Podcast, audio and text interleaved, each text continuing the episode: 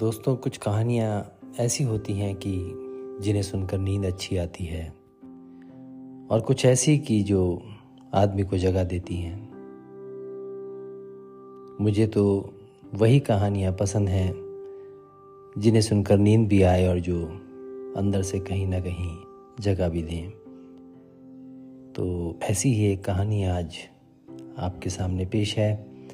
कहानी है महान सूफी फ़कीर हसन की। और कहानी कुछ यूँ है।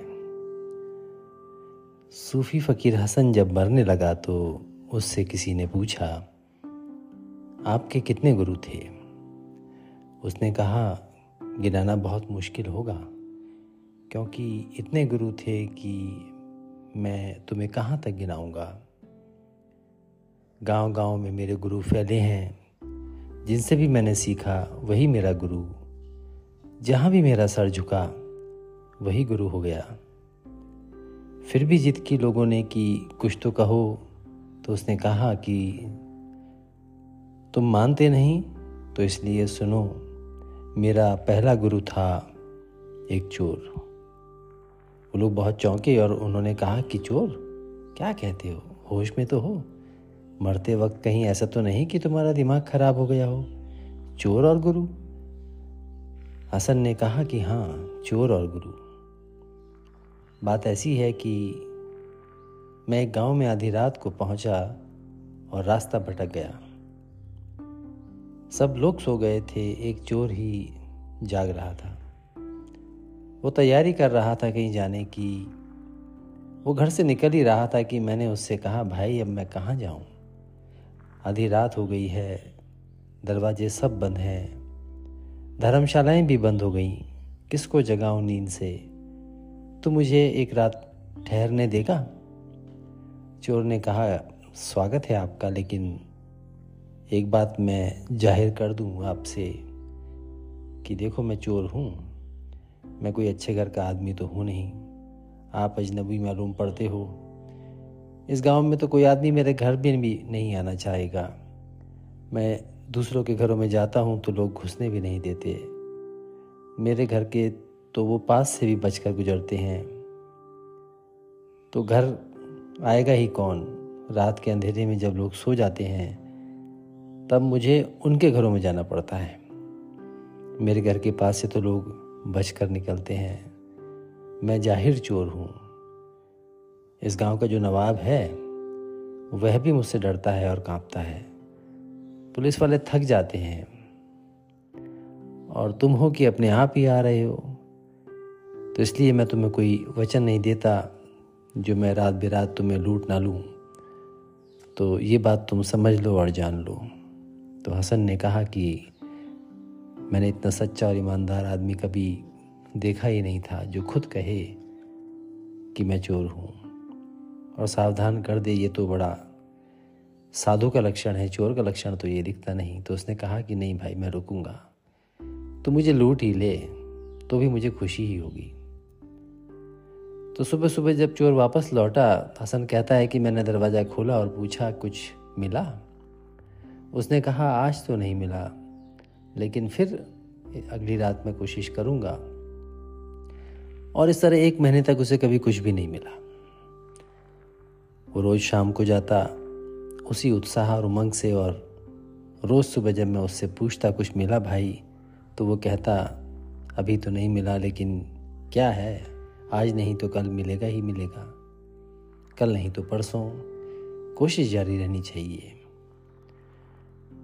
हसन ने कहा कि जब मैं परमात्मा की तलाश में गाँव गाँव जंगल जंगल भटकता था, खुशी की तलाश में भटकता था और हर रोज़ हार जाता था तो रोज़ रोज़ सोचता था कि ईश्वर है भी या नहीं, और उस वक्त मुझे उस चोर की याद आती थी। वो चोर तो साधारण संपत्ति चुराने चला था। और मैं हूँ कि परमात्मा को चुराने चला हूँ। और मैं परम संपत्ति का अधिकारी बनने की सोच रहा हूँ। जब उस चोर के मन में कोई निराशा कभी नहीं आई तो मेरे मन में भी निराशा का कोई कारण बनता नहीं है। मैं लगा ही रहा। मैं तो कई दफ़ा भाग गया होता, सब कुछ छोड़ छाड़ कर, मगर उस चोर ने मुझे बचा के रखा।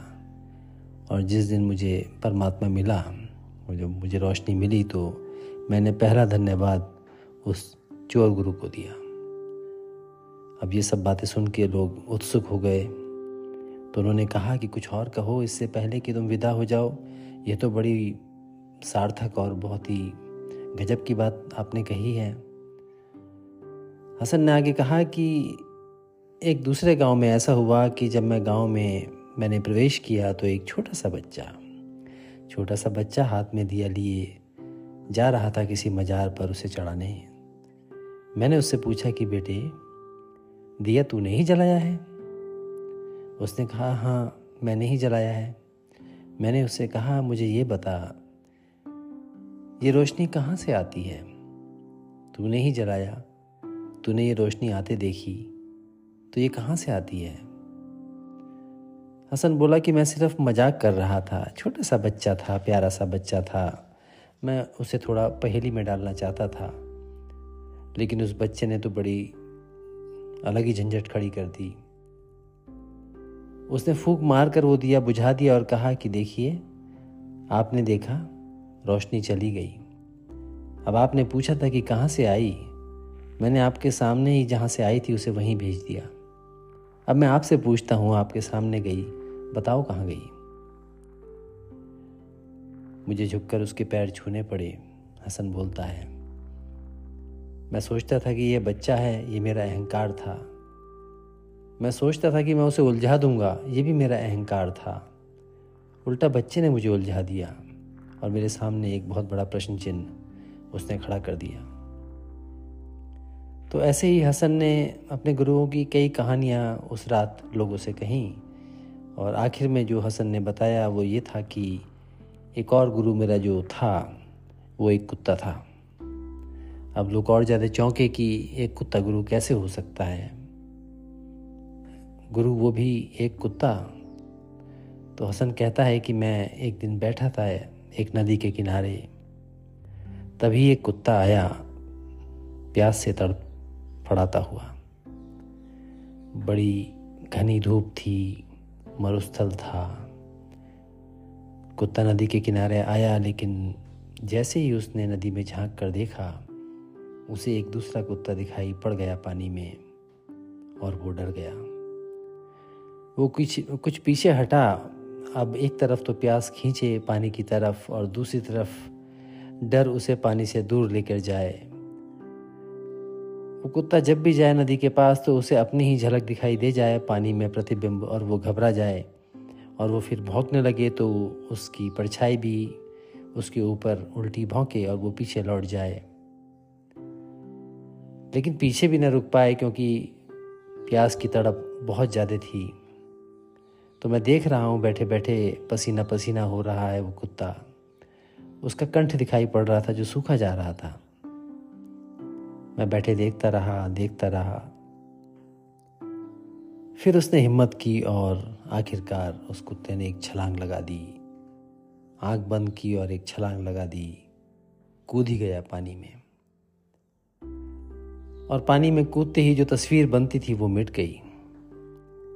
और फिर दिल खोल कर पानी पिया उस कुत्ते ने और दिल खोल कर नहाया।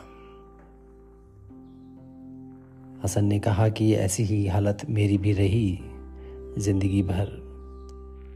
जब मैं जवान था और कई काम करने की मैंने सोची तो बड़ी बड़ी स्कीमें मेरे दिमाग में आती और मैं बहुत बेहतर स्कीम बनाता। लेकिन जब उनको लागू करने का टाइम आता तो मैं डर कर पीछे हट जाता और वो वैसे ही बंद रह गई मेरी डायरियों में। बाद में जब इन सब चीज़ों से उबा मैं और मैं परमात्मा की तलाश में निकला तो मैं वहाँ पर भी झाँक झाँक कर देखता और डर डर जाता था। वहाँ भी मुझे अपना ही अहंकार दिखाई पड़ता और वही मुझे डरा देता और मैं बार बार वापस लौट आता। उस कुत्ते की तरह मेरी प्यास भी लेकिन बड़ी गहरी थी। फिर जब ऐसा होता और इस कठिन राह पे चलने में मुझे दिक्कत आती तो मैं उस कुत्ते को याद करता और सोचता फिर एक दिन मैंने हिम्मत करके उस कुत्ते से प्रेरणा ली और एक छलांग मार ही दी और कूद ही गया। और उसके कूदते ही सब कुछ मिट गया, सारा डर मिट गया। मैं भी मिट गया। मेरे अहंकार की जो छाया बनती थी, वो भी मिट गई और फिर खूब जी भर के पिया मैंने ज़िंदगी को। तो कहावत है कि अगर तैरना सीखना लाजमी है तो पानी में कूद जाओ। अगर बच निकले तो तैरना तो खुद ब खुद आ जाएगा। So guys just do it यही इस कहानी का सार था। उम्मीद है आपको पसंद आई होगी। शुक्रिया।